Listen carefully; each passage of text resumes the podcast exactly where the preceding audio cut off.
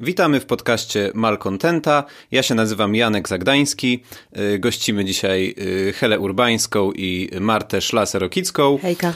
Cześć. Y, Hela jest aktorką, a Marta asystentką reżyserki w spektaklu Klub w TR Warszawa mm, oraz Teatrze Kolegium Nobilium. Feminatywy, których użyłem teraz w dużej y, liczbie, wynikają z tego, że oczywiście jesteśmy zwolennikami feminatyw i zawsze ich używamy, ale też klub jest jedną wielką feminatywą. Tak, zdecydowanie. Taka kwestia, która mi się nasuwa bardzo mocno w patrzeniu na cały ten spektakl, to jest y, kwestia czasowości. Y, I miałbym do Was Dwa pytania dotyczące tego. Pierwsze jest takie y, bardzo basic, y, czyli chciałbym, żebyście po prostu opowiedziały, y, jak powstawał klub, jak to wyszło, kto do kogo przyszedł, czy to reżyserka przyszła do, do was, czy, czy no, jak to się odbywało? E, dobra, to ja. E, to właściwie klub powstał, taki zapalnik do stworzenia klubu, tak naprawdę to była e, frustracja. Ogromna frustracja z uwagi na jakąś taką ogromną też dysproporcję, jaka panowała w szkole teatralnej. E, w stosunku do, do, do, do, jeżeli chodzi o to, jakie my, kobiety, miałyśmy role w trakcie trwania szkoły teatralnej, a jakie mieli mężczyźni. I nie chodzi tylko o, o to, czy, czy miałyśmy, czy nie miałyśmy głównych ról, czy to były role drugoplanowe, ale też chodzi o jakiś taki sposób, w jaka była ukazywana kobiecość e, w szkole teatralnej, ale też na przykład o to, że nie robiłyśmy w ogóle żadnego tekstu kobiecego przez trzy lata szkoły teatralnej, żadnego. E, więc byłyśmy ogromnie sfrustrowane i tak naprawdę dostałyśmy scenariusz do dyplomu, e, gdzie nie było w ogóle, no nie było postaci kobiecych de facto, które by było wielowymiarowe jak, jakkolwiek, bo i przeczytałyśmy scenariusz i stwierdziłyśmy, no nie, no nie, no sorry, no to coś, coś co robimy i co, co robimy dziewczyny, co robimy. I jedna z naszych koleżanek wpadła na pomysł, żeby zrobić projekt Magda Sildatk e, wpadła na pomysł, żeby zrobić projekt osobny poza, e, poza, poza dyplomowy i zaczęłyśmy szukać reżyserki. I, bo wiedziałyśmy od razu, że to, to musi być kobieta. E, I w momencie, w którym na początku poszłyśmy do Anny Smolar, ona nam poleciła Weronikę Szczewińską. Jak spotkałyśmy Weronikę, to Weronika sama o tym mówi, że to był casting tak naprawdę na, na reżyserkę, bo ona przyszła bardzo zapalona, że chce z nami pracować. Oczywiście Weronika jest niesamowitą osobą i reżyserką i wiedziałyśmy o tym wszystkie i też pedagogzką naszej szkoły, co też było, ułatwiło sprawę w, w formalnych kwestiach. No i po prostu od razu się zakochałyśmy w sobie nawzajem wszystkie i, i jakoś zaczęłyśmy pracę. Tak, ja może dodam, bo mi się to zawsze wydaje istotne, że ja dołączyłam do projektu właśnie ze względu na Weronikę.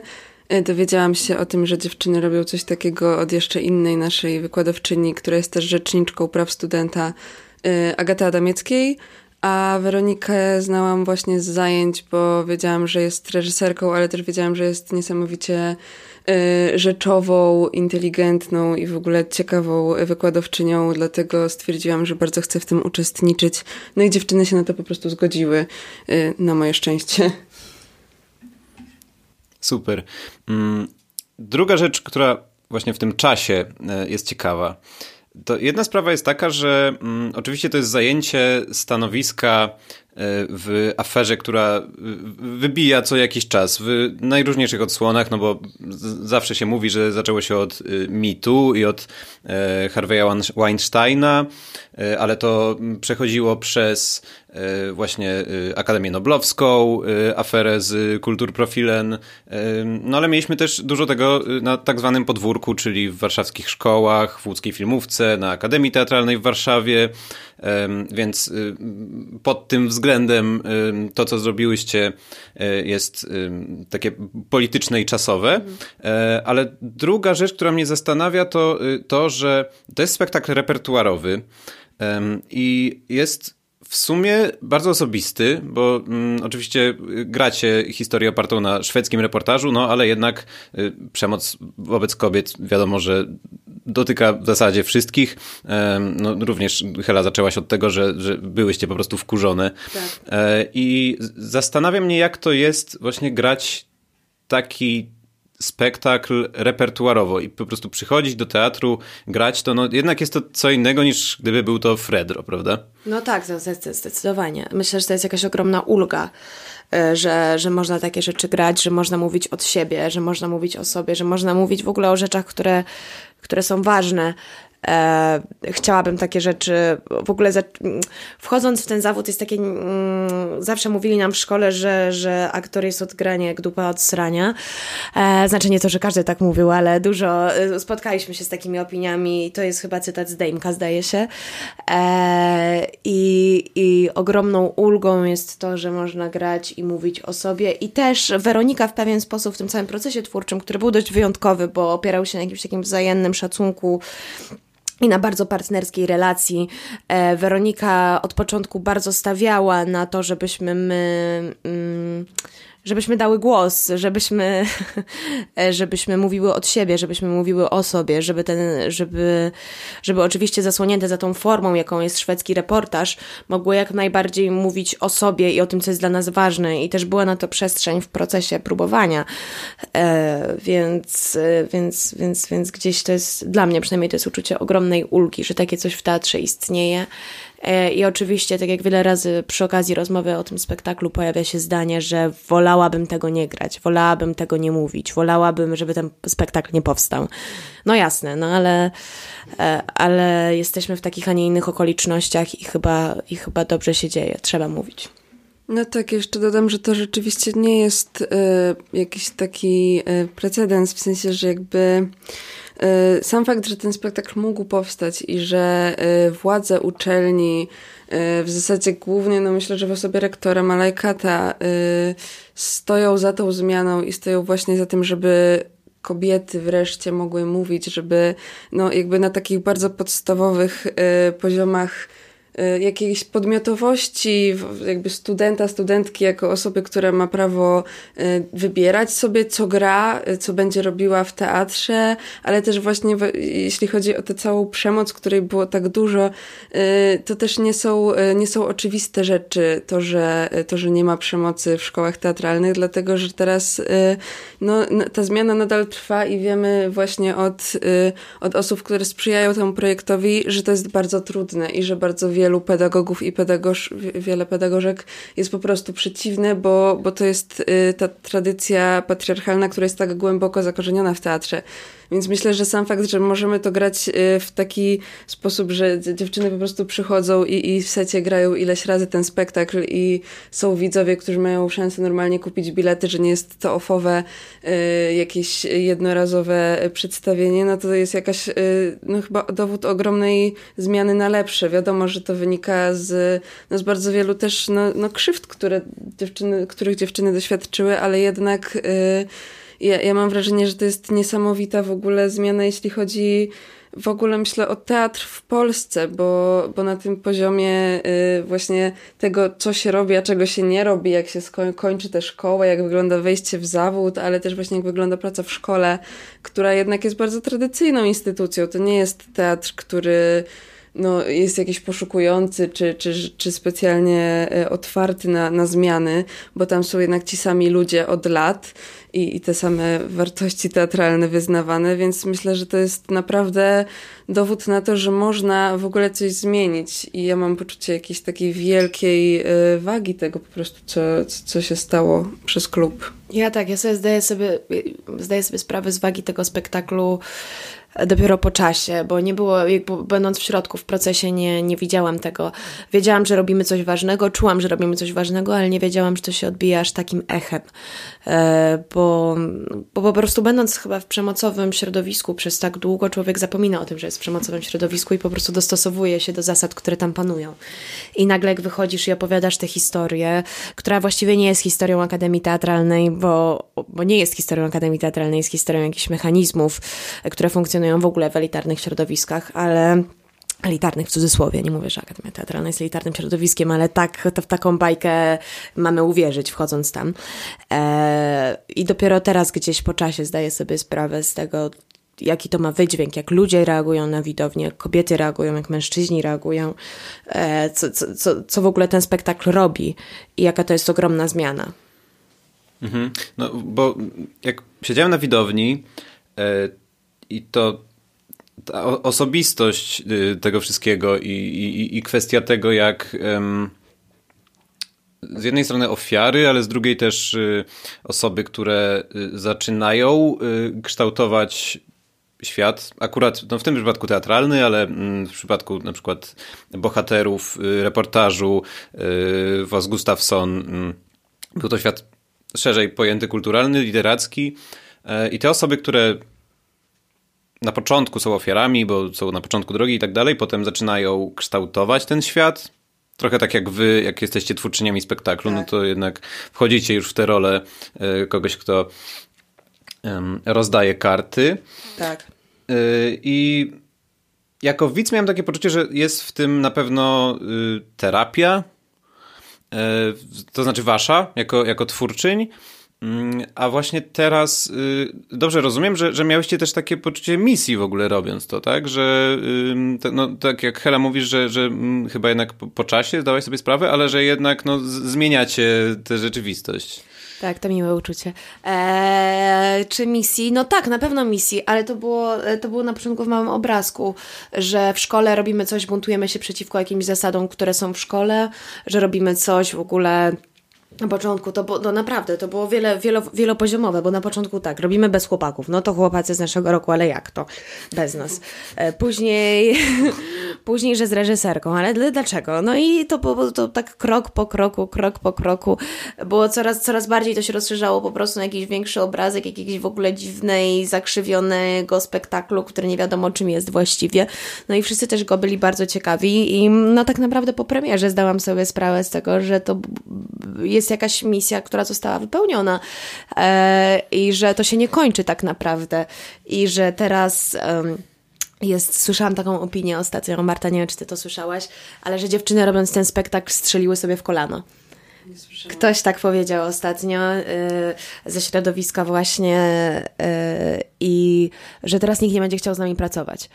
I tak, nie, ale... ale... to ktoś ze środowiska jakby z akademii, czy, z, czy skąd? Z, czy jakiś dziennikarz Przekazała mi to osoba z akademii, która pracuje w akademii, ale nie wiem, kto to powiedział. E, więc, e, ale, ale że strzeliły sobie w kolano, nie? Że nikt nie będzie chciał z nami pracować. I trochę też o to, chodzi chyba o to w tej zmianie, że my nie chcemy pracować z ludźmi, którzy nie chcą z nami pracować. Że, że, my, że nas trochę już właśnie przestają powoli obchodzić te patriarchalne struktury, w które wchodzimy i ktoś nam mówi, ty masz robić to, ty masz robić tamto i tak dalej, i tak dalej. Nie, nie pamiętam, jakie było pytanie. ja dodam... To nie było o misyjność A, i o, o, to, że, że wyszedłem, jak, jak, jak byłem widzem, to takie moje pierwsze wrażenia były takie, że jest to też forma y, terapii po prostu osób, które A. pokazują to wszystko. No, nie, ja nie miałam poczucia, że to jest forma terapii, przynajmniej dla mnie to nie była forma terapii ale um, ja też nie, nie chciałabym terapeutyzować widowni, bo ja w ogóle za każdym razem, kiedy widzę, że ktoś to przeżywa, to mam ochotę powiedzieć, nie, koniec, nie chcę już tego więcej grać, to straszne. E, więc więc e, dla mnie, mi, mi bardzo zależało, żeby to nie było właśnie takie, nie wiem, czy można przeklinać w tym podcaście?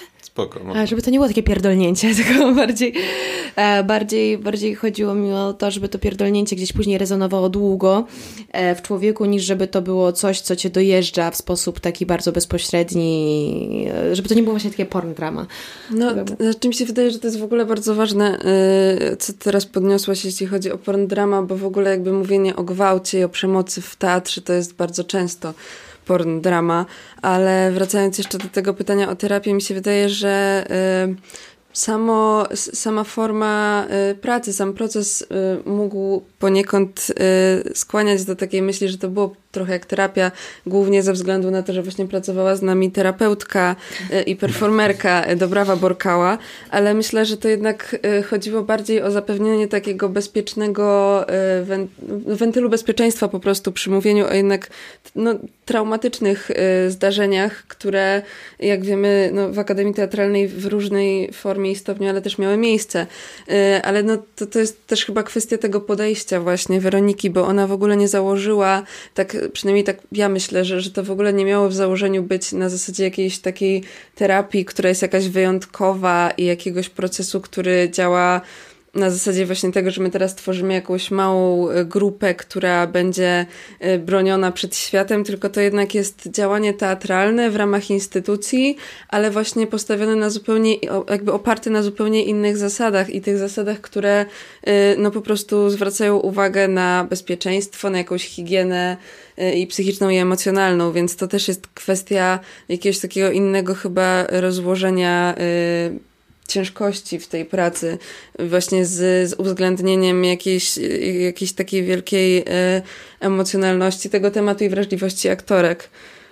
Tak. Mhm.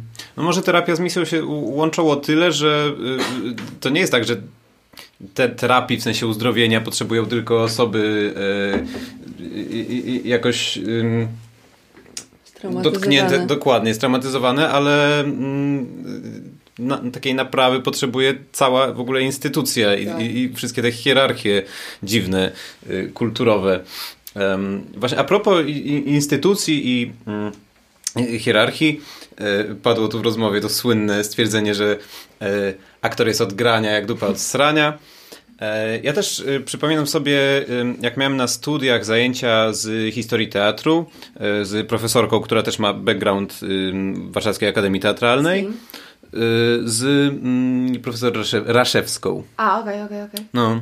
E, Dobre nazwisko. Tak, Rasze, Raszewska z tych, z tych Raszewskich. Um, I tam pamiętam, jak mieliśmy zajęcia, to był jakiś, nie wiem, 17, 18 rok, coś takiego. Yy, I były takie, byliśmy gdzieś tam wysłani na jakiś yy, spektakl dyplomowy yy, do Teatru Collegium Nobilium. No i gdzieś była taka narracja, że zazwyczaj to jest tak, że jednak przychodzi jakiś reżyser z dużym nazwiskiem, e, żeby się trochę tam popisać i że aktorzy, y, studenci, y, dyplomanci trochę tak służą w zasadzie do tego, żeby właśnie ten, ten reżyser mógł sobie podbudować swoje portfolio, zrobić jakiś kolejny super spektakl. No, tu było jednak tak, że mm, tak jak mówicie, Weronika Szczawińska y, mówiła, że to było trochę na zasadzie castingu, że to jednak ona została mm, poproszona o to, żeby z jak najlepszej strony się zaprezentować. Y, I czy to jest mm, jakaś, jakiś taki przełom w pracy y, akademii, że, że wcześniej w ogóle było coś takiego do pomyślenia, że przychodzą wkurzone studentki, mówią, że chcą zrobić spektakl i proszę nam tutaj dobrego reżysera dać. Znaczy... Mm bo my, my same się odezwałyśmy do Weroniki i e, szkoła tak naprawdę to działało, no nie, Rzeczniczka Praw Studenckich, Agata Adamiecka, bardzo nam pomagała w tym procesie. Ona była w niego zaangażowana i później dużo innych kobiet ze szkoły, pani kanclerz, Agnieszka Zajk, Katarzyna Renes e, od współpracy zagranicznej. Tak naprawdę dużo osób się zaangażowało to, e, ale muszę powiedzieć, że Weronika jest e, osobą e, która jest w ogóle ewenementem. Nie tylko na skalę szkoły, ale wydaje mi się, że na skalę w ogóle teatru. E, oczywiście nie, pracuję, nie mam doświadczenia pracy z każdą reżyserką i z każdym reżyserem. E, chociaż chciałabym, ale nie, nie mam, pewnie nie. Nie mam takiego doświadczenia, natomiast Weronika jest osobą, która nie musi nikomu nic udowadniać. Mam wrażenie, że w ogóle e, widząc też jej inne spektakle, świetne Onko, który teraz jest w TR-ze, które też bardzo polecam. E, Weronika jest osobą, która mam wrażenie, że w przeciwieństwie do wielu, wielu reżyserów i profesorów, profesorek, którzy przychodzą do naszej szkoły, ona nie ma jakiegoś takiego dziwnego kompleksu. Nie wiem, jak to nazwać. Weronika jest potwornie skromną, nie wiem jak to nazwać Ona nawet. nie ma potrzeby udowadniania nie ma swojej wartości, tego, że, tak. że może robić teatr i że to będzie dobry teatr. Tak. To nawet nie jest y- kwestia skromności, ona po prostu wie, co robi i ona idzie za tym. I czy komuś się to podoba, no nie musi się to tobie podobać. Jeżeli ci się to nie podoba, no to trudno. Robię i po prostu robi, robi swoje i dlatego też praca z nią była niesamowita, bo nie było w tym takiego ciśnienia, żeby komuś się spodobało, a komuś się nie spodobało. Weronika po przebiegach nie mówiła czegoś nam w stylu, jak była na naszych pierwszych przebiegach, zawsze siedziała, co też mówiła, że było dla niej trudne. Zawsze siedziała na naszych pierwszych przebiegach klubu, na próbach generalnych i dając nam uwagi, one nigdy nie były oparte o reakcje publiczności. One zawsze były oparte o nas, o to, co ona chce wyciągnąć z tego spektaklu. I na przykład Weronika też jako reżyserka posługuje się czymś, co mi bardzo odpowiada i bardzo to lubię. I to jest e, poczucie żenady. E, uwielbiam to, co jest bardzo ryzykowne też w teatrze e, i czego wiele osób, które nie są pewne właśnie siebie i swojej twórczości, pewnie by tego nie zrobiło. A Weronika mówi, no słuchaj, tutaj musisz wytworzyć takie lekkie poczucie żenady. Albo tutaj musi być taki lekki bad acting. I Weronika to robi i Weronika z tego korzysta, co jest dla mnie jakimś najlepszym świadectwem tego, że ona po prostu wie, co robi.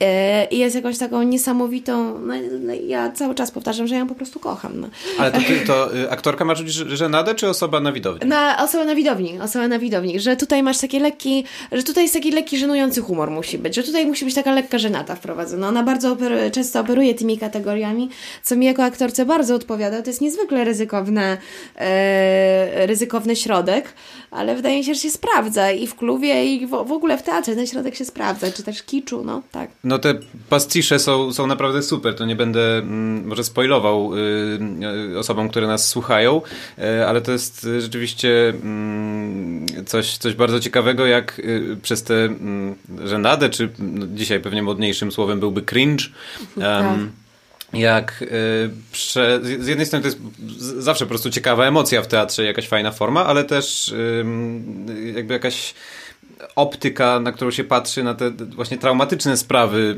przemocy mm. seksualnej i tak dalej.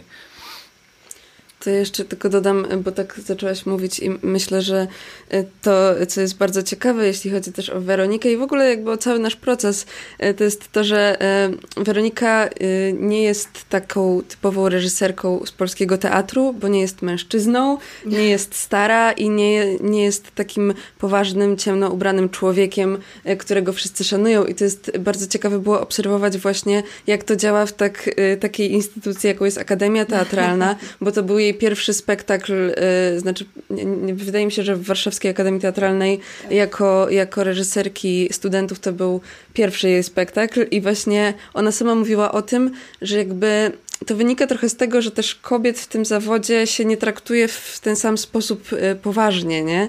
I że jednak wiadomo, że aktorki, no to są aktorki, się traktuje jeszcze inaczej, ale w tych pozostałych zawodach, no to ona myślę, że bardzo dobrze umie korzystać z tego, z takiej jakiejś, y, może to nazwać ignorancji, jaką się ma wobec y, kobiet w tym zawodzie, które właśnie nie próbują jakby się przepychać w tym męskim świecie i udowadniać jakiejś takiej swojej też męskiej powagi, tylko ona to robi po swojemu i chyba dzięki temu też jakoś zupełnie wyjątkowe wychodzą te spektakle, bo tam rzeczywiście widać cały ten potencjał, który e, nie jest zauważalny przez powiedzmy przez, przez to męskie spojrzenie w teatrze na kobiety, a jednak właśnie cała ta ironia, jakiś taki dowcip, który wychodzi w klubie też bardzo mocno, myślę, że wynika z tego, że, że, że to jest jakaś taka bardzo duża samoświadomość e, no, tego potencjału, który jest ignorowany, no, kobiecego potencjału, tak. właśnie jakiegoś tak. takiego tworzenia e, dwuznaczności, czy, czy właśnie tego cringe'u,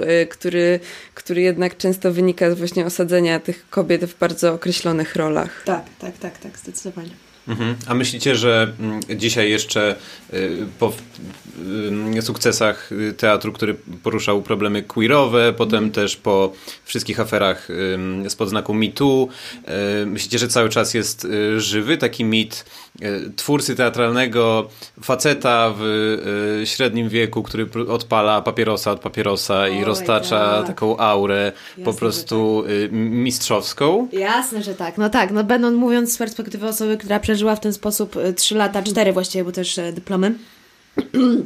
E, to, to, tak, krótko odpowiem, że tak, ten mit e, to nie jest mit, te osoby istnieją, te osoby chodzą, e, so, to, te osoby są niesamowite. Ja uważam, że w ogóle w nich kryje się ogromny potencjał teatralny. E, to jest właśnie ten potencjał cringe'u i żenady. No właśnie tak.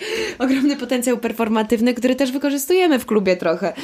Bo to jest ogromny potencjał performatywny, jak wchodzi ci ziomek na zajęcia i mówią, mówcie do mnie mistrzu. E, wchodzi... Naprawdę? Tak, oczywiście, że tak wchodzi, siada, rozkłada Słowackiego i opowiada, jak to no, w 68 grałem Ryszarda III. Ale to ja tak ci przerwę, ale dodam, że to jest też bardzo mocno obecne w takim teatrze, który wydaje się już być najbardziej progresywny, bo i w tak, tych tak. takich najbardziej powiedzmy postępowych, też często związanych jednak z y, powiedzmy lewą stroną politycznie, y, nadal są te wielkie nazwiska i nadal jest ta przemoc też finansowa, bo jakby okej, okay, możemy mieć teatr, który nie będę tutaj rzucać nazwami, nazwami, ale teatr, który się wtrąca, czy teatr, który jest zaangażowany politycznie i z tego słynie, no ale jednak oni też nie ustalą tej górnej granicy stawki reżysera, dlatego że wtedy nie mogą zapłacić na przykład Krystianowi Lupie, który jednak tym no, Myślę, że to jest jeszcze taki problem, że po prostu to jest cały czas problem tego przywileju. Że jeżeli ktoś w 97 zdobył przywilej i przez 30 lat, 20 lat jedzie na tym przywileju, no to trudno, wtedy, no to na, na podobnych zasadach działa no, każda uprzywilejowana grupa społeczna, okay. prawda? Że, że po prostu masz ten przywilej od 25 lat, zarabiasz ogromne pieniądze i jak to nagle ja mam oddać miejsce komuś nowemu? Jak wpuścić jakieś nowe tematy? Gdzie ja przez 20 lat robiłem ogromne spektakle, które zarabiały ogromne pieniądze jeździły Avignon, tutaj, Ateny i tak dalej i nagle coś się zmienia. Więc myślę, że to jest, że to jest ogromna zmiana, która nie tylko dotyczy właśnie tych e, ludzi, którzy chodzą w garniturach i robią słowackiego w teatrach e, narodowych. Narodowych. E, bo powiedzmy to szczerze, e, użyjmy tego słowa, e, ale jest kilka takich. Jest kilka takich, ale to są też ludzie, którzy, na których się chodzi, to są ludzie, którzy są modni. I to jest chyba najbardziej bolesne, że dla nich oni już nie są zmianą że oni zmianą przestali być. I ci ludzie, którzy zapalali znicze pod Teatrem Polskim e, w ramach performance'u pod koniec lat 90., no to teraz trochę już zapala się znicze pod ich teatrami i... Znaczy właśnie to jest bardzo bolesne też, bo no. ja e, przypomnę taki wywiad, nie wiem na ile jakby mogę tutaj sobie pozwolić na mówienie tak nazwiskami, ale może będę jakoś tak e, oszczędnie. No generalnie nie, nie, nie tak dawno rozmawiałam właśnie z Weroniką o wywiadzie, który był chyba w Gazecie Wyborczej z jednym z głównych aktorów jednego z ważniejszych warszawskich teatrów, y, tego bardziej właśnie lewicowego i postępowego. No i, i tam padło takie, y, znaczy tam była rozmowa właśnie o y, protestach, które się odbywały w zeszłym roku na jesieni i zimą. No i jakby poziom, znaczy jakby poziom tego dziaderstwa, mówiąc takim no najbardziej już językiem, wiecie, ale, ale jednak też takiego właśnie przekonania o tym, że jednak okej, okay, ja sobie mogę być tutaj tym uprzywilejowanym mężczyzną, y, który ma pozycję i ja sobie przy tym będę trochę tym dziadersem. I mi się wydaje, że to, zresztą przy wszystkich aferach, które dotyczyły no, niedawnych też kolautów w sprawie przemocy, czy to w Nowym Teatrze, czy już, no, może już sobie daruję, ale no generalnie y, tam y, były pewne sytuacje z postaciami, które nadal zajmują bardzo wysokie stanowiska i to się nie zmieni, bo po, po prostu są uprzywilejowani i możemy sobie mówić o tym, jak to jesteśmy za tym postępowym, demokratycznym teatrem, ale kiedy przychodzi co do czego, to jednak wielkie nazwiska biorą górę. No. Oczywiście, że tak. No to jest, to jest bardzo bolesny proces, myślę, że dla nich, ale też dla widzów, bo ja osobiście wychowałam się na tym teatrze i dla mnie to jest no, ja mam ogromny sentyment do tego teatru, e, do, do tych nazwisk właśnie, do Werlikowskiego, do Jarzyny, których no, naprawdę, naprawdę, naprawdę kocham i są mi bardzo bliskie, jednak ta zmiana nadchodzi powoli chociaż e, muszę przyznać, że akurat e, mm, Teatr Rozmaitości wydaje mi się, że otwiera się bardzo na eksperymenty i na nowych artystów. Nowy teatr też próbuje, więc gdzieś, gdzieś, gdzieś wydaje mi się, że otwierają się i powoli, powoli idą do przodu, ale nadal to jest teatr instytucjonalny, więc który funkcjonuje tak, a nie inaczej, bo tak jest przyzwyczajony, aczkolwiek wiem, że za, i za produkcją w nowym, na pewno w Nowym Teatrze stoją ludzie, którzy bardzo, bardzo naciskają na to, żeby iść, iść do przodu, bo wydaje mi się, że o tych głównie teatrach rozmawiają rozmawiałyśmy przed chwilą, które są jakieś takie postępowe i które wiodą prym jako te najlepsze teatry warszawskie w cudzysłowie. No to jest chyba też trochę tak, że jest po prostu trwa jakiś rodzaj y, rewolucji obyczajowej, bo mm, nie, nie, po prostu bańka teatralna wpisuje się w szerszy trend, no bo y, serial Przyjaciele też się okazuje, że, mm. że był problematyczny i przemocowy tak. i po prostu umierają świętości. Tak. Więc chyba po prostu ludzie teatru tak samo muszą sobie z tym poradzić jak tak. konsumenci. Tak szeroko pojętej kultury. Muzyki Michaela Jacksona, czy tak, zdecydowanie. Wszyscy musimy sobie z tym poradzić. No to jest trudny proces dla, dla wszystkich i dla tych, co zmieniają i dla tych, co są. Wszyscy jesteśmy w tej zmianie. No to jest polityczne bardzo i wszyscy jesteśmy polityczni. E, więc szczególnie jeżeli pracujemy w teatrze. Ja nie wierzę w to, jak mówią niektórzy profesorowie, że, e, że, że aktor nie jest polityczny. Każdy jest polityczny. Jak wychodzisz na scenę i coś mówisz, no to jasne, że, że jesteś polityczny. Każde twoje słowo jest polityczne, więc no, więc, więc wszyscy musimy sobie z tym poradzić i jakoś jakoś się odnieść do tego w bardziej lub mniej bezpośredni sposób. No i fajnie. Ja się nie mogę doczekać. Ja muszę powiedzieć, że że, że są też teatry i są twórcy, którzy teraz na przykład wiem, że e, teatr współczesny w Szczecinie e, będzie, dyrekturę w nim będzie obejmował Jakub Skrzywanek, który jest twórcą, który nawet w rozmowie z nim bezpośredniej on mi powiedział, że hasłem jego dyrektury jest nie bądź obojętny. I ja wiem, że on będzie zapraszał twórców i, i z ofowego nurtu i, z, i będzie bardzo, to jest trudna zmiana dla wszystkich, ale on bardzo się na nią otwiera i właśnie on, on sam zrobił teraz y, tak zwany casting na pedagoga teatru, czego nigdy nie było w żadnym teatrze. I on powiedział, że on chce właśnie teraz usłyszeć ludzi i to, co się tam dzieje. Wiadomo, że są takie plany i wszyscy mówią, chcę teraz usłyszeć ludzi, ale wydaje mi się, że są teatry, y, które naprawdę idą w tym kierunku i bardzo mocno wierzę w tym momencie właśnie w takie osoby jak Jakub Skrzywanek. Mhm.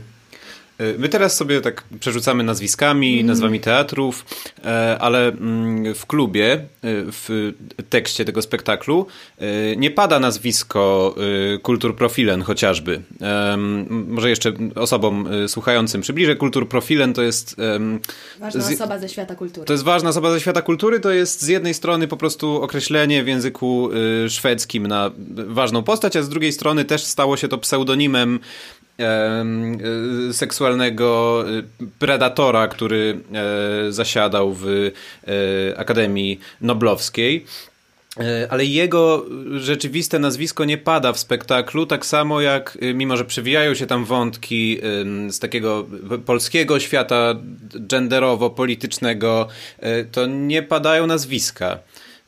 I z czego to, a jeszcze może tylko, tylko dopowiem, że y, cały spektakl generalnie y, absolutnie nie jest grzeczny, jest tam wiele zabiegów y, takich bardzo przekraczających różne granice, natomiast właśnie nie ma kolautów, nie ma nazwisk. I z czego to wynika? Nie chciałyśmy, żeby ten spektakl obracał się wokół kultur profilen, żeby on był głównym bohaterem naszego spektaklu. Tak, no wyszliśmy z tego założenia, o czym mówiła już Weronika, Stop Making Bad People Famous, i y, myślę, że to jest też jakiś y, du duża zaleta tego spektaklu, to jest to, że jednak ba balansujemy na jakiejś granicy tego, co jest dopowiedziane, a co nie.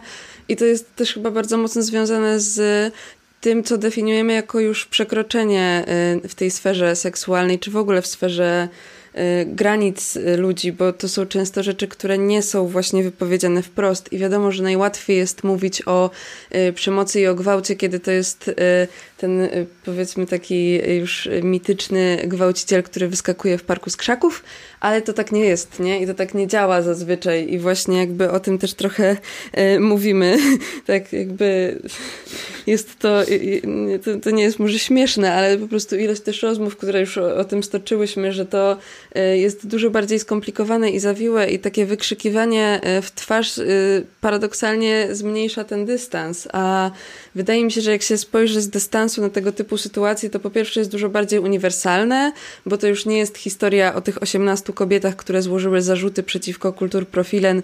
Ja tylko tak sprostuję, on nie jest członkiem, nie był, nie był członkiem Akademii Szwedzkiej, był mężem członkini. tak. tak, plus był, no bardzo miał duży wpływ, bo był szefem, dyrektorem klubu Forum, e, ale w Sztokholmie. w Sztokholmie tak, ale też właśnie jakby to już nie chodzi o te 18 kobiet, które są w jakiejś wyjątkowej sytuacji i, i że to się dzieje, zdarzyło im i to jest ten jeden poszczególny, znaczy szczególny wypadek, tylko że to jest sytuacja, która jest poniekąd uniwersalna w zasadzie dla każdej kobiety. Tak, i też co jest ciekawe, że jest 18 zeznań zostało złożonych, prawda, przeciwko kultur profilen, a my um, wzięłyśmy historię, która nie jest jednoznaczna i wydaje mi się, że gdybyśmy chci chciały robić ten drama porn, czy jak to tam określiliśmy, to byśmy wzięli wzięły historię, która jest właśnie jednoznaczna. Mężczyzna wyskakuje z zakrzaków, dzieje się coś złego, to wszyscy wiedzą, że to jest złe i tak dalej. Natomiast wzięliśmy bardzo teraz ogólnikowo i bardzo teraz generalizuję, ale wzięłyśmy na tapetę tak naprawdę jedną historię, historię Lidii, tak ją nazywamy w naszym spektaklu, e, która przez wiele osób z różnych stron politycznych tak naprawdę nie, najprawdopodobniej nie byłaby określona jako gwałt. E, też pewnie przez wymiar chociażby polskiego prawa nie byłaby określona jako gwałt. Dlatego, że Lidia de facto yy, zgodziła się na kontakt seksualny z kultur profilen. I od tego się wszystko zaczęło. Yy, więc też bardzo nam zależało, żeby podjąć tę dyskusję, gdzie jest granica gwałtu tak naprawdę, gdzie się zaczyna przekroczenie. Czy przekroczenie już jest wtedy, e, gdzie dosłownie ktoś przekracza naszą fizyczną granicę, czy przekroczenie już jest wtedy, kiedy czujemy się niekomfortowo. I to jest też e, dyskusja, którą E, bardzo mocno e, jakoś tak e, rozmawiałyśmy na ten temat a propos szkoły teatralnej, a propos przekroczeń w szkole teatralnej, że bardzo wiele razy czułyśmy się niekomfortowo, ale, ale czy możemy to nazwać przekroczeniem, bo nie mamy na to żadnych dowodów, bo co to jest za dowód, kiedy powiem, no czułam się jakoś tak dziwnie.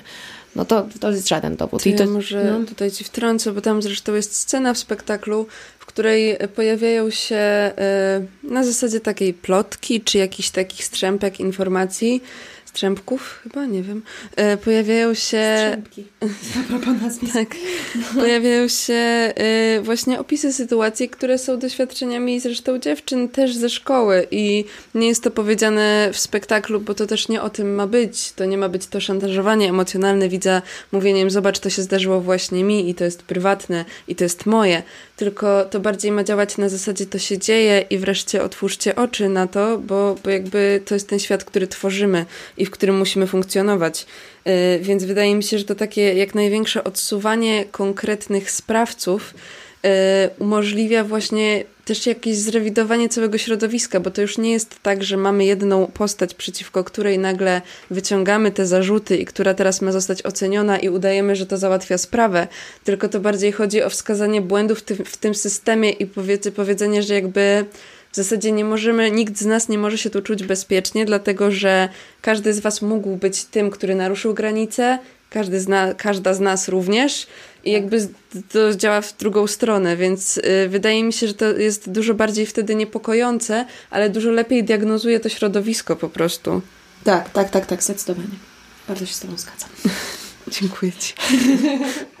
Bo to też chyba tak jest, że um, cała ta hierarchia, na której to się opiera, że po prostu są osoby Często się mówi o relacji uczeń-mistrz, po prostu są kultur profilen, chyba z tego co rozumiem, nie był tak formalnie powiązany z tymi kobietami. On nie miał nad nimi, e, chociaż nie miał asystentki, tam były jego to asystentki, była prawda? symboliczna, właśnie to jest ta kolejna rzecz, że on nie miał y, nad nimi sprawczości jako szef tak na, na przykład. papierze, nie? Tak, ale no wszyscy, wszyscy wiedzieli o tym, że on ma ogromną władzę symboliczną, jeśli chodzi o decyzje akademików, y, członków Akademii Szwedzkiej, więc y, to tak. była ta niewypowiedziana władza, która też chyba zdarza w szkole, co? I też tak, i też wystąpienie w klubie, w forum było bardzo znaczące w, w kontekście przyszłej kariery artystycznej w, w Szwecji, w Sztokholmie, e, więc on, on podejmował decyzję, kto występuje, więc oczywiście, że to była jakaś taka władza i to jest bardzo podobny mechanizm, który funkcjonuje w szkole teatralnej. Tak jak mówiłam wcześniej o tej bajce, która nam jest wymawiana, że e, szkoła teatralna to jest takie elitarne środowisko i bardzo trudno się tam dostać. Jak już się dostaniesz, no to chwyciłeś Pana Boga za nogi i już tam bądź, bo nie mogą cię wywalić, e, musisz zrobić to, to, to i tamto, musisz spełniać jakiś szereg zasad e, i, i, to, i to mąci w głowie i to jest w stanie mm. zamącić w głowie. E, mi to, ja czuję, że uwolniłam się od tego dopiero w trakcie pandemii, gdzie tak naprawdę po trzech latach niecałych miałam taki parę dni, kiedy nie było mnie w szkole, no parę miesięcy, ale po tych paru dniach już zaczęłam sobie zdawać sprawę z tego, że przechodzę jakiś okres rekonwalescencji, e, że nagle budzę się i o co się dzieje, co się dzieje, nie jestem w szkole, nic nie robię, co ja mam robić? E, I nagle zdałam sobie sprawę z tego, jak bardzo przekraczane były moje granice i to, że na przykład po pierwszym roku jeden z profesorów powiedział do mnie, że ja muszę prywatnie na korytarzach nosić sukienki i to jest decyzja całej Rady Pedagogicznej, i e, że tak powinno być, dlatego że jestem za mało kobieca, e, to było, no to ja to przyjęłam jako, aha, no tak, no jestem za mało kobieca, że no rzeczywiście, muszę coś z tym Prawda zrobić. objawiona, nie? Prawda objawiona, no tak, tak, tak. A, ale dopiero po tych, kiedy miałam chwilę, parę miesięcy takiego oddechu, to zdałam sobie sprawę, ej, kurde, coś jest nie tak, no przecież to chyba nie jest. Nie. I że to jest, jak jest się w tym trybie szkoły, to nie zdajesz sobie sprawy z tych wszystkich przekroczeń. Bo naprawdę czujesz, że trafiłeś do elitarnego grona, który jest ci w stanie zapewnić zapewnić nie wiadomo jaką przyszłość. E, I to jest straszne, że tak to funkcjonuje także w środowisku artystycznym, może przede wszystkim. Dlatego, bo naprawdę myślę, że to jest środowisko wyzwolone, które zapewni ci jakąś wolność, e, jakąś odwagę twórczą, że coś zrobisz, że wreszcie będziesz mógł opowiedzieć o sobie, będziesz mogła coś a tak nie jest. I to jest, to jest cały czas walka o siebie i cały czas walka o to, żeby Twoje granice nie były przekraczane. Ale, ale to się zmienia. Mam, mam, mam nadzieję, że to się zmieni. No. Że my jesteśmy też tą zmianą, nasze pokolenie jest tą zmianą. Bardzo, bardzo silnie w to wierzę. Pewnie pokolenie Krystiana Lupy też tak myślało, no. Plus chyba inna zmiana była wtedy potrzebna. inna zmiana, no. Mm, powiedzieliśmy sobie, że mm, ten spektakl, ta narracja, że kultur profilem, tudzież to, co on sobą symbolizuje, te wszystkie, mm, użyję słowa, dziady, że to nie jest wokół nich, że jakby to jest o kim innym i bohaterkami są no, akurat no, bohaterkami są kobiety, ale w ogóle można powiedzieć, że bohaterami są osoby, którym po prostu wcześniej nie udzielano głosu, nie było tej podmiotowości, e, więc porozmawiajmy o podmiocie e, zbiorowym e, spektaklu Klub, czyli o kobietach, o tym, że jest tam podkreślane siostrzeństwo, są nawet sceny mm, tak jak, tak jak y, mówiliśmy o Lidii, o tej, o tej ofierze kultur profilen, y, ale jest też tam, y, było bodajże imię Brenda, prawda? Britta. Britta, przepraszam. Tak. E, Britta, czyli w ogóle to wygląda tak, że e, wszystkie postaci są jedną kobietą tak naprawdę. E, I to jest tam podkreślone.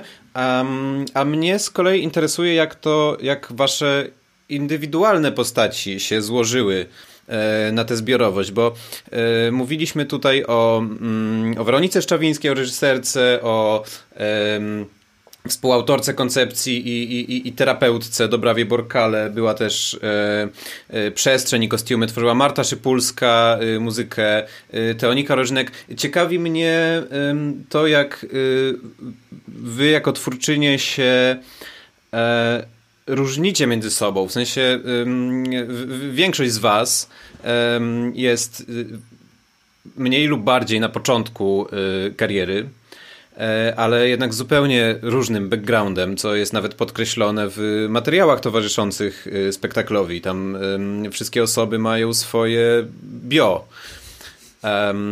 Jak to wpływało na, na współpracę? Jak, jak te indywidualności łączyłyście w y, efekt swojej pracy? No dobra, to ja powiem. E, zacznę. E, przede wszystkim Weronika, tak jak już powiedziałam, bo ja naprawdę stworzyłabym osobną audycję, w ogóle cały podcast o Weronice Szczewińskiej. Nie zgadzam się. Weronika jest, Zapisuję w notatniku. Jest niesamowita. Jest niesamowita, ale ona też, e, co powiedziała ostatnio przy okazji rozmowy w TR-ze po spektaklu, ona powiedziała, że jako, że my spotykałyśmy się z jakąś skrajną nierównością i dyskryminacją w szkole teatralnej, to ona chciała wyjść na ten drugi biegun, ona to nazwała w cudzysłowie komunistyczny i mhm. narzucić po prostu, że wszystko jest porówno teraz. Wy macie tak, nie ma osoby, która ma więcej, nie ma osoby, która ma mniej. Właściwie po raz pierwszy spotkałam się z tym, że my losowałyśmy z kapelusza nasze teksty i to nie jest żart. Weronika podzieliła nas na numerki i mówiła, no to teraz losowanie. Myślę, o, losowanie, super. I tak naprawdę to był bardzo równościowy proces, e, co... Mm, co akurat w teatrze się dziwnie sprawdziło. Nie wierzyłam w to, że to się sprawdzi, szczerze powiedziawszy, na początku. Kiedy ona powiedziała, no to losujemy tekst. Ja o Jezus Maria.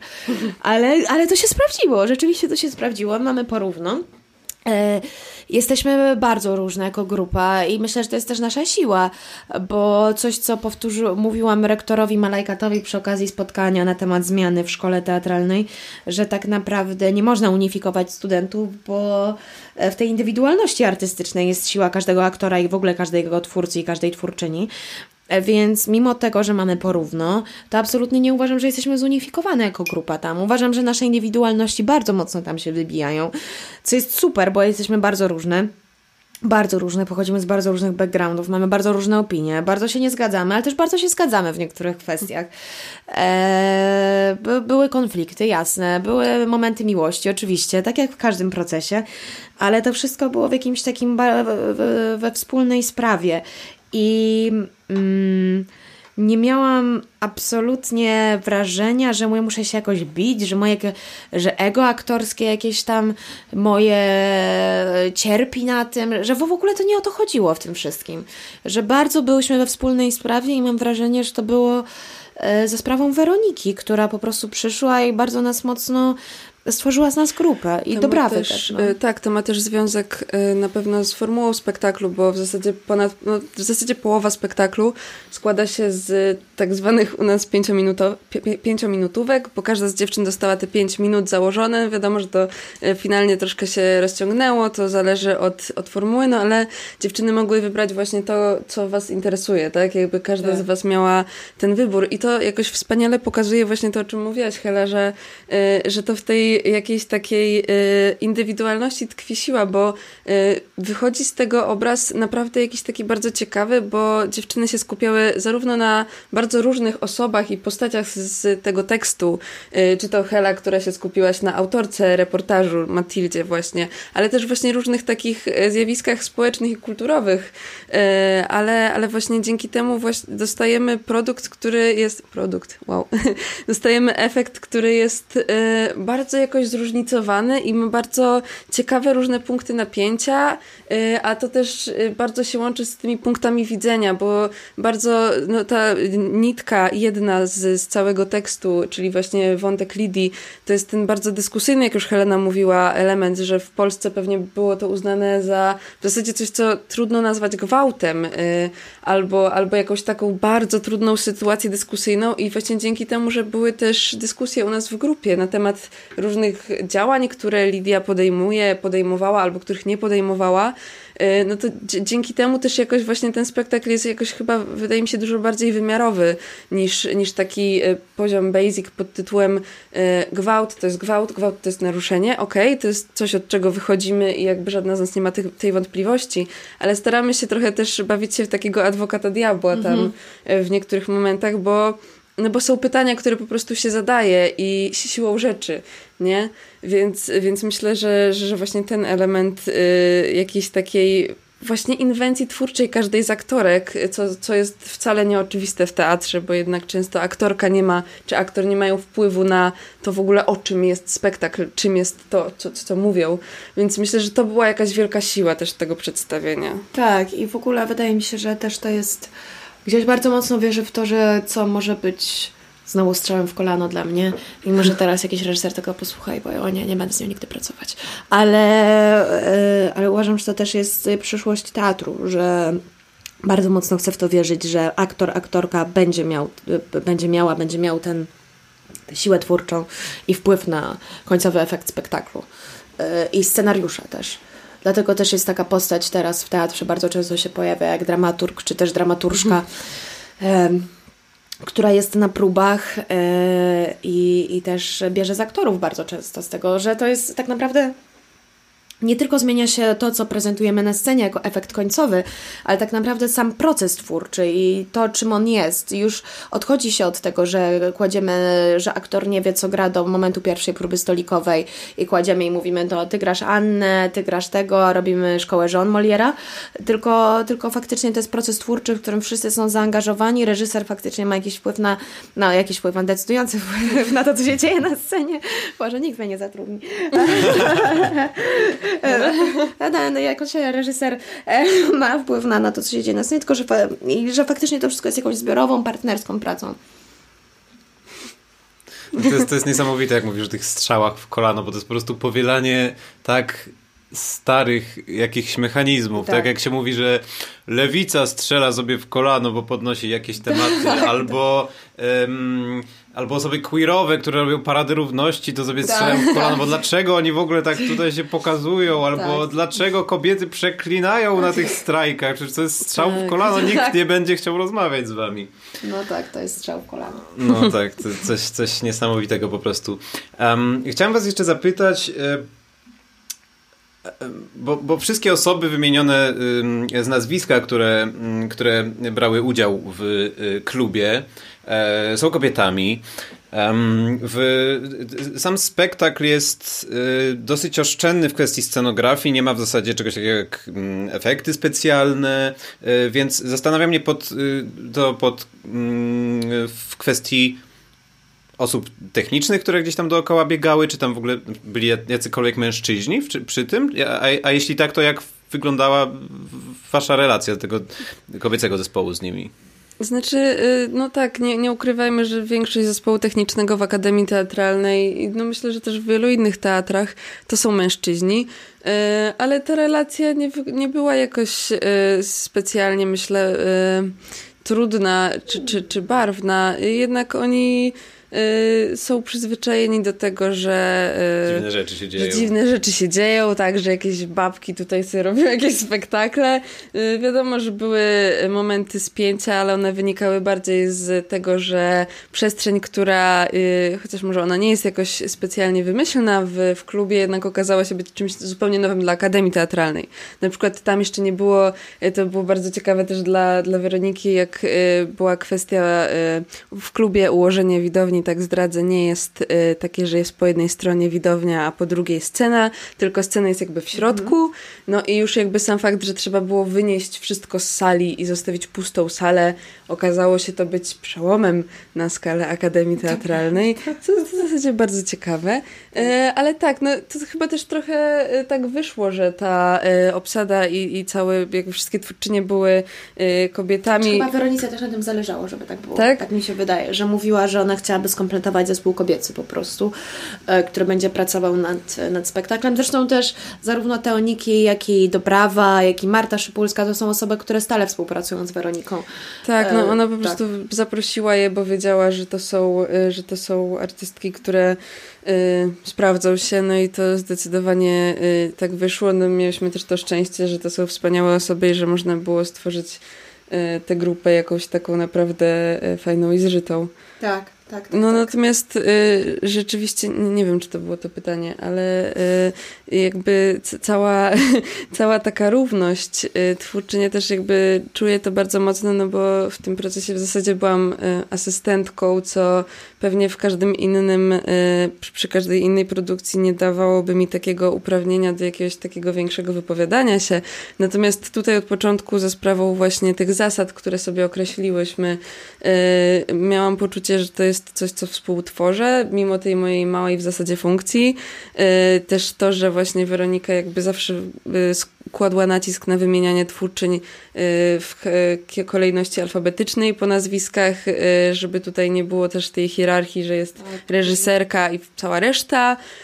Więc jakby tak, jakoś dawało to takie poczucie, że rzeczywiście każda z nas ma jednakowy wpływ na kształtowanie tego spektaklu. Tak, dla mnie to też jest niesamowite, bo mm, zdarzało się tak, że pracując przy jakichś projektach, gdzie był asystent, asystentka, e, głównie chodzili po kawę, a, a, a tutaj była taka sytuacja, która dla mnie była wspaniała, dlatego że ja nie wyobrażam sobie tego spektaklu bez Marty, w sensie, że Faktycznie Marta miała bardzo, e, jako asystentka, bardzo dużą siłę twórczą, siłę sprawczą też.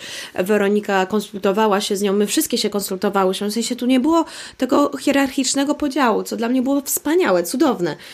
I no każdy pomysł tak. w zasadzie podrzucany, czy to ze strony y, aktorek właśnie, czy pozostałych twórczyń, y, był sprawdzany po prostu. I to było też y, niesamowite, bo po prostu Weronika nie miała tego...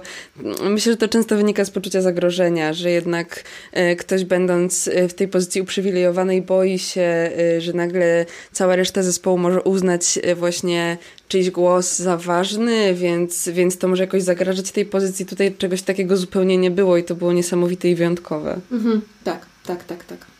No tak, bo w sumie nie ma w takim układzie nie ma prawa się wytworzyć żadna taka opozycja, że na przykład reżyser mówi jedno, a zespół aktorski mówi drugie, prawda? Nie, nie, nie. Było bardzo, bardzo partnersko. To jest, to, to, to jest to jest po prostu mm, moim zdaniem najmądrzejszy sposób funkcjonowania w procesie twórczym. Jest mhm. bardzo, bardzo nieoczywisty też, no bo to też o tym mówiła zresztą y, i Agata Adamiecka i, i Weronika, że jakby wiadomo, że to nie jest jedyny i że to pewnie nigdy nie będzie dominujący sposób. Y, też są zespoły, kolektywy artystyczne, czy, czy, czy w Europie, w Polsce pewnie też, które działają jeszcze bardziej demokratycznie.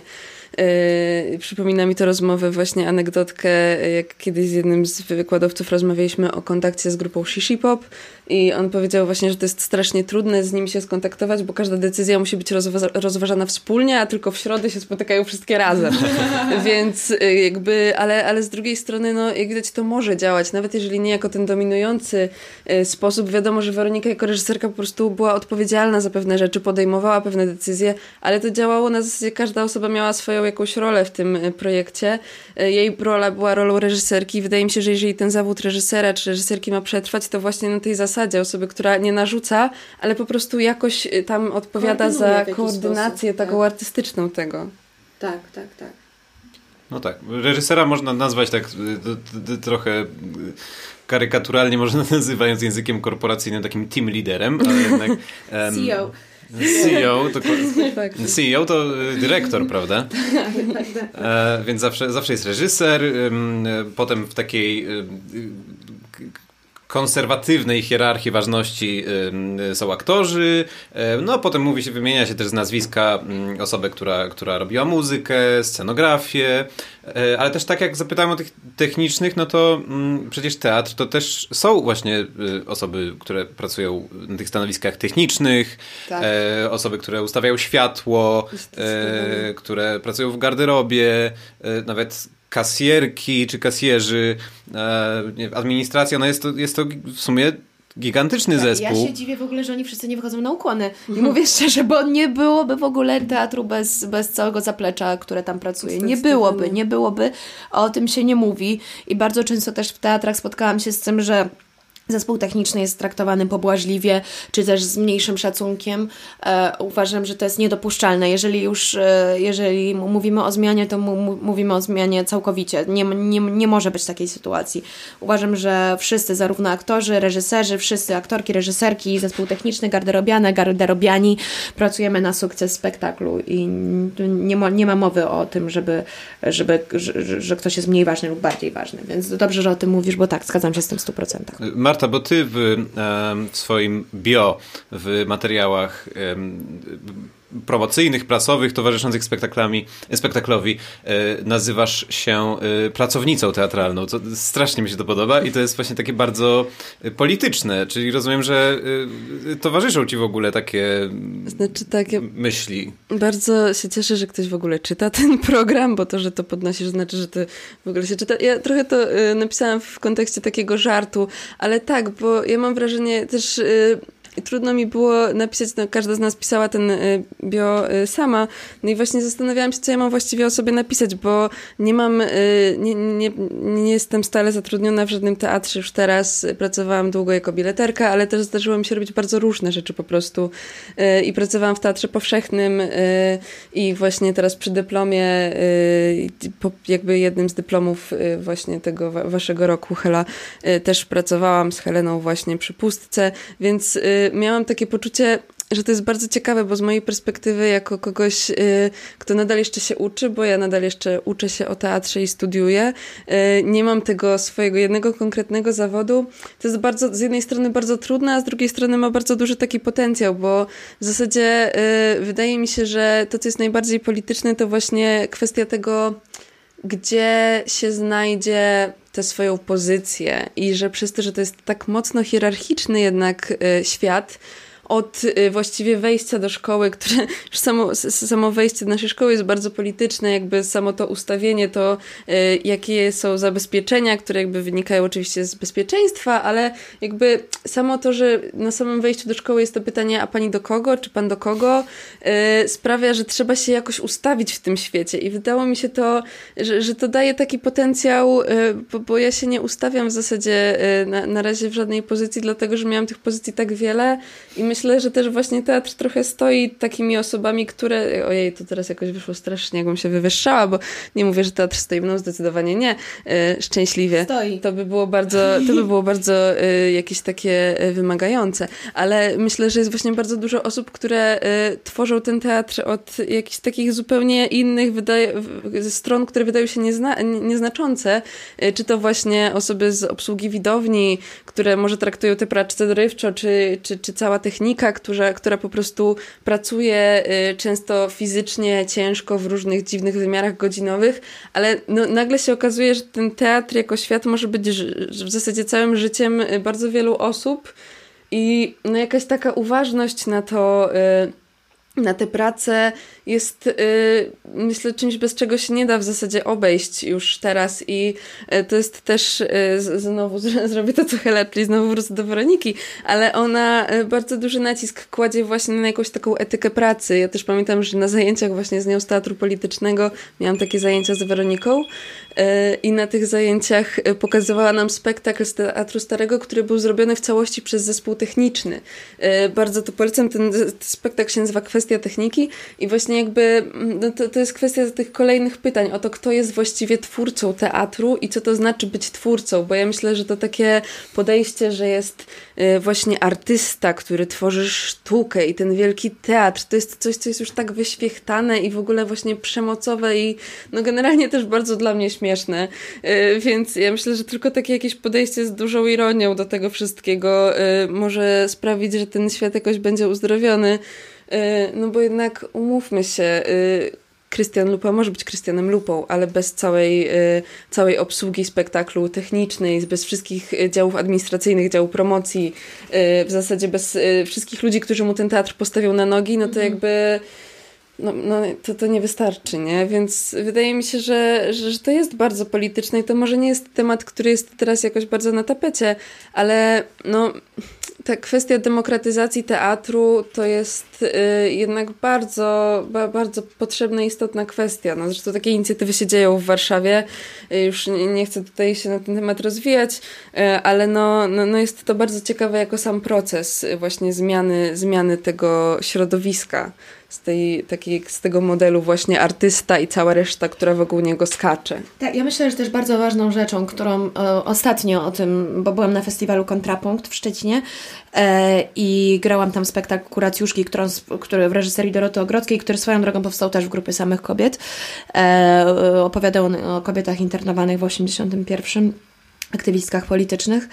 E, I kwestią, którą ja, bo to jest spektakl, który był grany na kontrapunkcie w tak zwanym nurcie offowym, cokolwiek to znaczy. I też ja bardzo silnie widzę podział pomiędzy teatrem instytucjonalnym i też teatrem tak zwanych ludzi po szkole, w cudzysłowie, i teatrem offowym. I tym, jak się spycha ludzi, którzy działają w ofie, czy też ludzi, którzy po prostu tworzą swój teatr na jakiś drugi, trzeci plan. I zauważyłam to, będąc na śniadaniu w hotelu, gdzie wszyscy e, aktorzy i wszyscy twórcy jedli śniadanie i nagle wchodzi jeden bardzo słynny warszawski teatr i słynni warszawscy aktorzy, którzy wchodzą i ja, dzień dobry, nie? wszyscy ich słyszą po prostu, wszyscy ich widzą, do wszystkich aktorów mówią, no cześć, cześć, cześć i w ogóle nagle jest sytuacja, w której e, w której zauważyłam nawet pani pracująca przy tym festiwalu, zmieniła do mnie całkowicie podejście, jak że wiedziała, że ja jestem absolwentką szkoły teatralnej i miałam takie, co się dzieje? Dlaczego tak to wygląda? O Ale co chodzi? To, to tam, że to się zaczyna zresztą już w szkole, w sensie tak. y, ja też jako studentka WOT-u, no WOT to jest Wydział Teoretyczny Akademii Teatralnej, więc my jednak jesteśmy trochę na uboczu siłą rzeczy.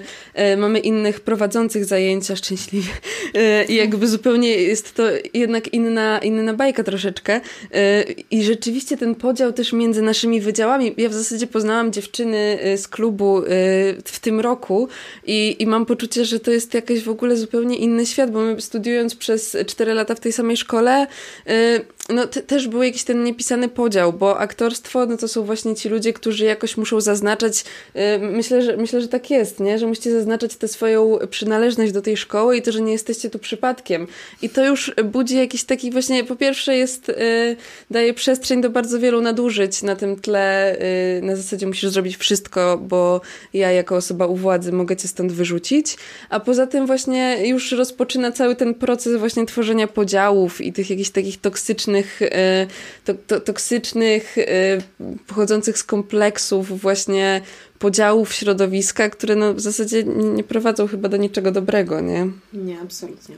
A jakie są y, wasze odczucia... Mm, może użyję tego, tego wyświechtanego stwierdzenia, ale ono jednak oddaje jakąś, jakąś część rzeczywistości.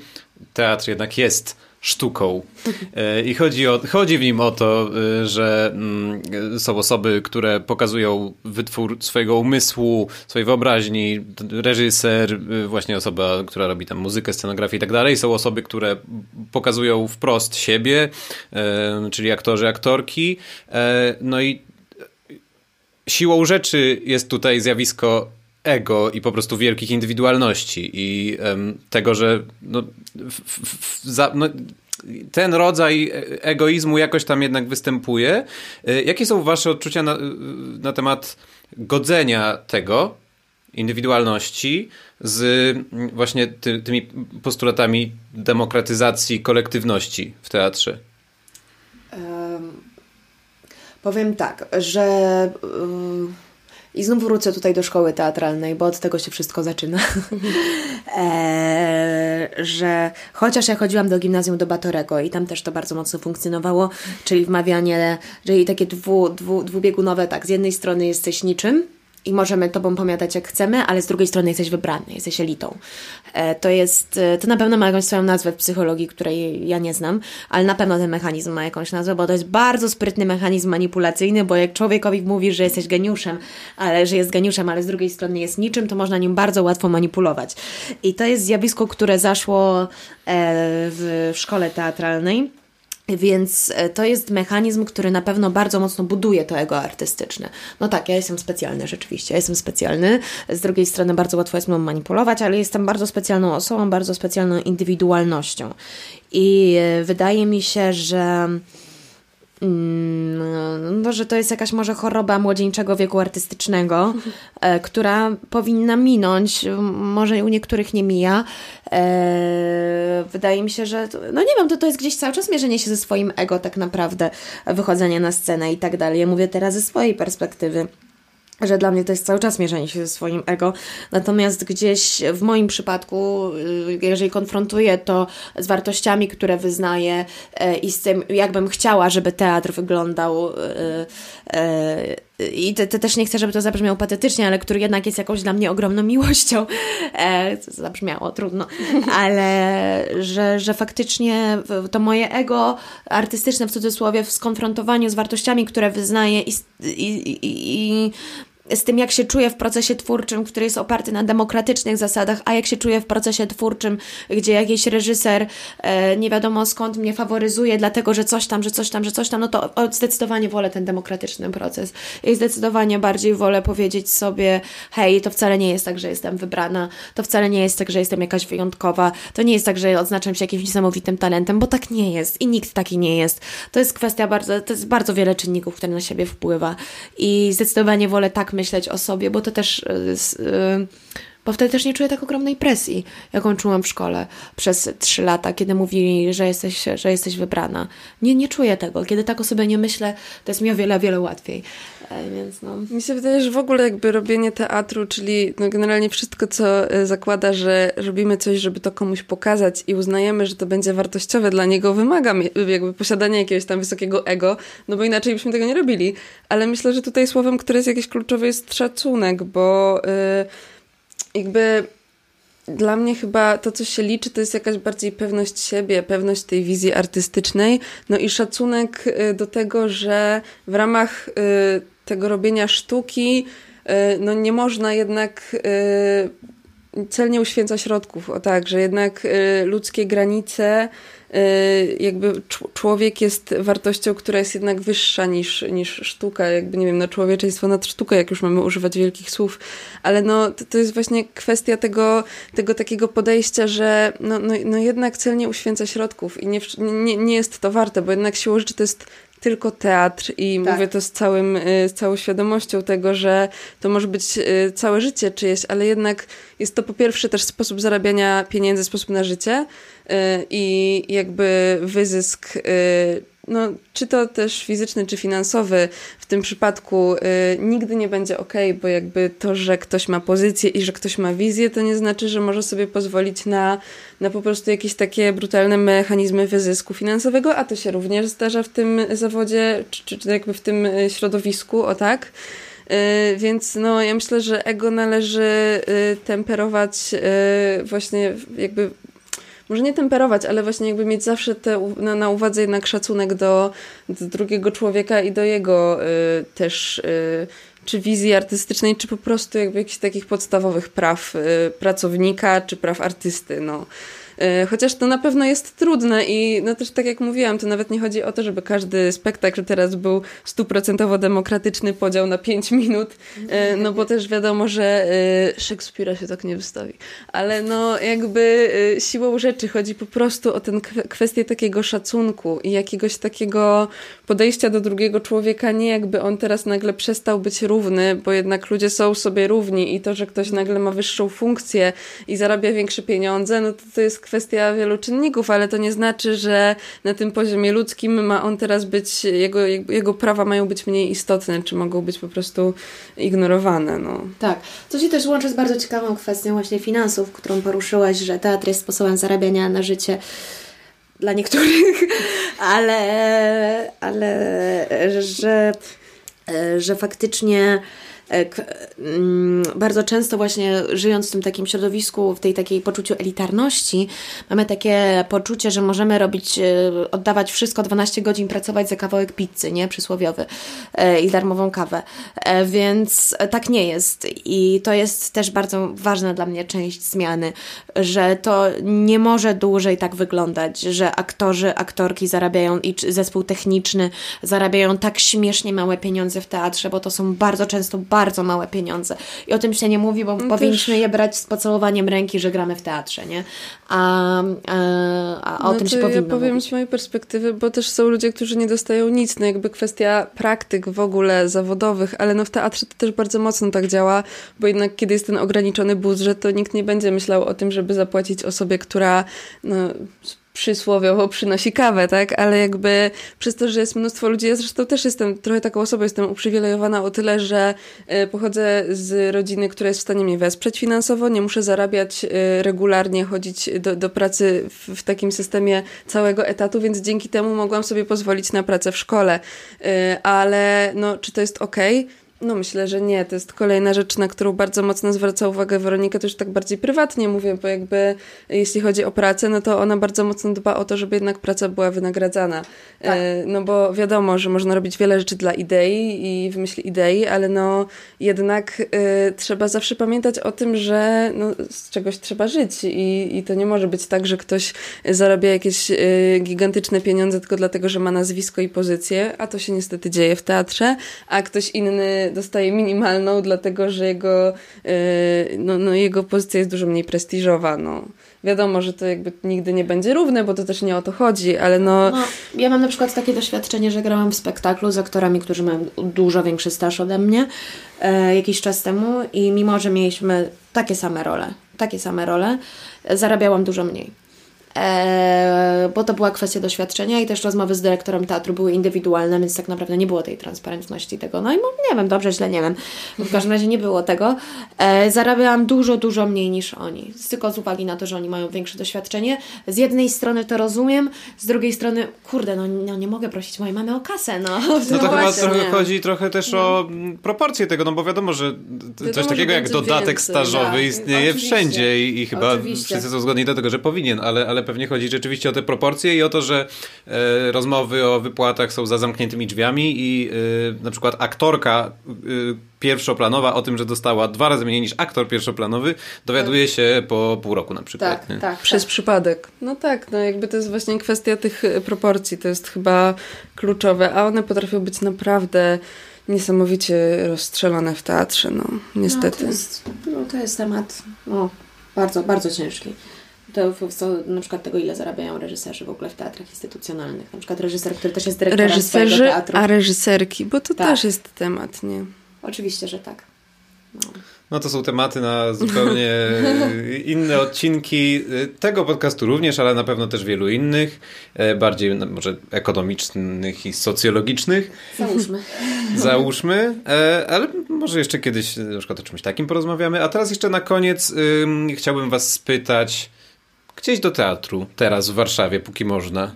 Albo nie w Warszawie. No to jak już robimy, ja jednym tchem to powiem, jak już robimy reklamę Weronice Szczawińskiej, to bądźmy konsekwentne. Jej spektakl Onko jest w repertuarze TR-u. E, nie wiem, akurat chyba te w tej najbliższym czasie nie ma setu, ale no jakoś myślę, że na jesieni jeszcze się pojawi. To jest spektakl, który zrobiła Weronika o swoich doświadczeniach bycia pacjentką onkologiczną. I jest świetny po prostu. Jest naprawdę e, niesamowity. Tu chyba nie mamy więcej co mówić. Jeżeli chodzi jeszcze, co jeszcze można polecić? Ja to tak teatru nie lubię za bardzo. Ale... nie, w TR-ze, jeszcze a propos TR-u jest świetny spektakl e, Cząstki Kobiety, który ja bardzo polecam. Eee, Cornela Mondruccio, e, który będzie teraz grany. No, na pewno y, wydaje mi się, że y, jakoś wrócił koniec Edim Anny Smolar Tak, w, w studio. Y, No to jest też bardzo ciekawe y, w kwestii też tematy, te, tematu przemocy. Co prawda to jest zupełnie inny rodzaj przemocy, ale y, na fali, zresztą powiązany powiedzmy temat to jest spektakl Boże, Boże, Boże, Boże, wstyd. Wypadło mi nazwisko reżyserki. W Nowym Teatrze też słyszałam bardzo dużo dobrych rzeczy, a z Teatru Tańca e, Dance Mom e, to jest e, też bardzo ciekawy projekt. Również zapomniałam nazwiska choreografa. O Boże, ale wstyd. Ale jest to, szybko, sz, sz, szybko, z- zaraz to zgooglamy. Generalnie jest to spektakl zrobiony przez tancerza, choreografa, tutaj nazwisko e, i e, właśnie z, razem z jego mamą i razem tam tańczą. Podobno jest to bardzo, bardzo ciekawy, ciekawy projekt. Ja mam jeszcze jeden spektakl do polecenia w Teatrze 21. Jak przestałem być idealny. Spektakl grany w namiocie przy Instytucie Teatralnym y, y, w reżyserii Justyny Sobczyk. Y, z- Ze świetnymi aktorami Teatru 21 i też z aktorami gościnnie grającymi, między innymi Natalią Leszczyńską. Bardzo, bardzo, bardzo dobry spektakl. A, tak, wstyd Małgorzaty Wdowik, Myślałam, bardzo dziękuję. Tak, tak myślałam. Tak, uratował nas y, Mikołaj, który dzisiaj jest y, akurat realizatorem i w sumie powinienem był y, na początku podcastu o tym powiedzieć, ale jeśli ktoś nas dosłuchał do końca, to jeszcze mm, y, powiem, że Mikołaj Krupa nas dzisiaj realizuje tutaj. E, a ja rozmawiałem z Martą Szlasą-Rokicką i z Heleną Urbańską. Dzięki. Dzięki, Dzięki dziewczyny. E, dzięki. Do usłyszenia.